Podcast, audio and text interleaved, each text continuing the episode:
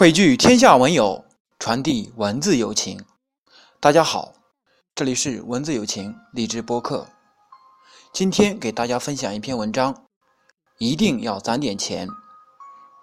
本文来自书籍《二十几岁决定男人一生》，作者砍柴人，朗读曲良。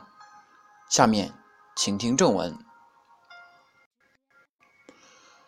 二十几岁的男人一定要攒钱，这是作为一个男人必须要做的事情。不攒钱的理由可以列出 N 个，但都是商家为了赚取年轻人的钱而给年轻人制造的概念。精明的人为了把佣人口袋里的钱拿出来放进自己的口袋，必须得为佣人制造一些消费的概念。为什么一定要给佣人制造消费概念呢？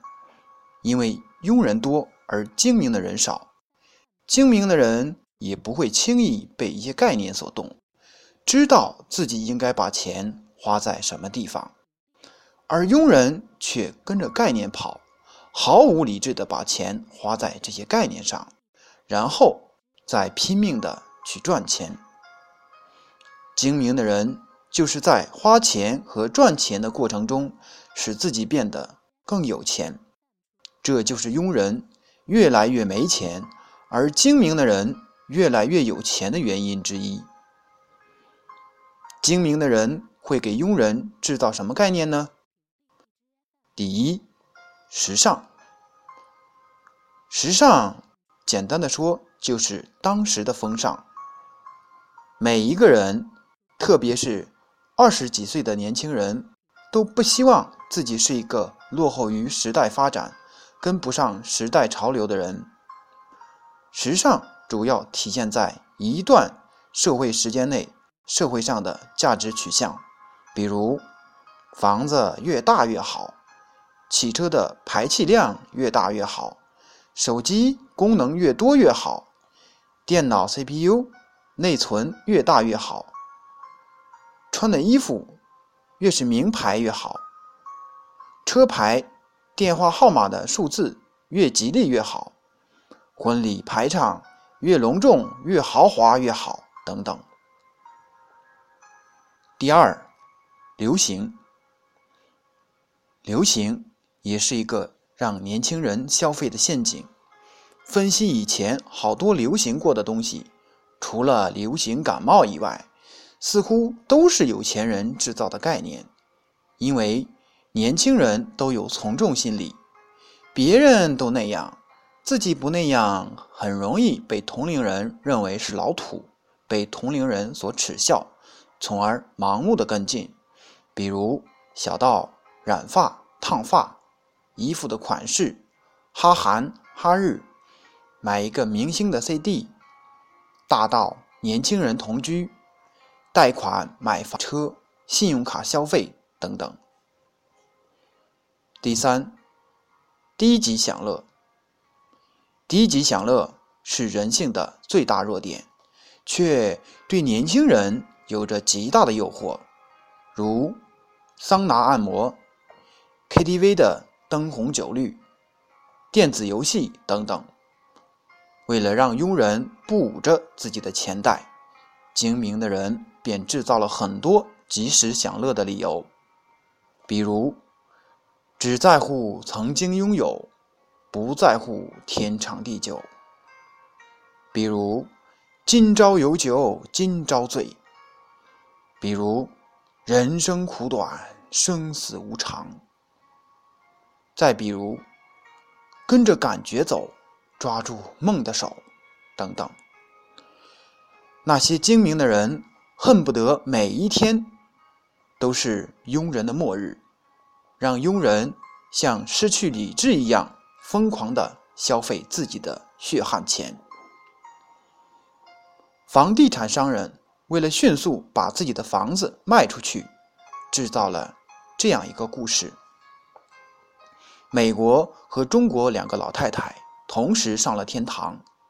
美国老太太轻松地说。我用了四十年的时间，终于还清了购房贷款。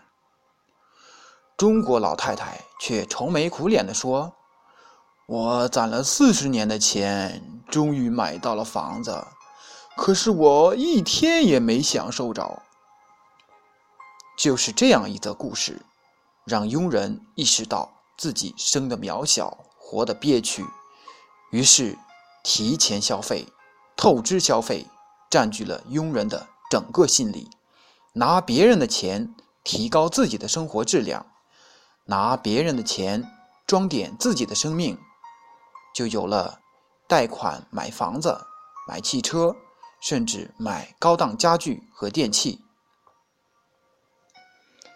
买房子八十平米足够住，却也要买一百六十平米的。买车子能买奥拓的买了奥迪，能买宝来的买了宝马，钱不够。贷款凑嘛！社会上每一个人似乎都活在别人的目光里，都活在别人的评论中。很多刚走入社会的年轻人，二十几岁，工作不稳定，积蓄很少，却一下子也住上了房子，开上了车，同时也成了富翁、月光族。人生不就是衣食住行四件事吗？没错，上至达官显贵、富豪明星，下到平民百姓、乞丐盲流，不都是为了这四件事不停的奔波吗？没错，名车豪宅美妻，不是每一个男人的追求吗？没错，生命很脆弱，死亡不可预期，多享受一天是一天，不对吗？更没错。既然都对，都没错，那这样做有什么不好呢？我们为什么要放着别人的钱不花，而压抑自己的欲望，过着苦行僧般的生活呢？这个故事的欺骗性就在于欺负老百姓，没有投资理财的意识。假如中国老太太攒钱攒到十万，开了一家小店。或者投资了股票和基金，说不定一两年内就能把十万变成一百万，再把一百万变成一千万呢。庸人的悲哀就悲哀在，除了知道卖脑力、体力赚钱以外，就不知道还有其他的赚钱途径。精明人与庸人有很多差别，其中一个差别就是。精明人让钱成了他们的奴隶，而庸人却成了钱的奴隶。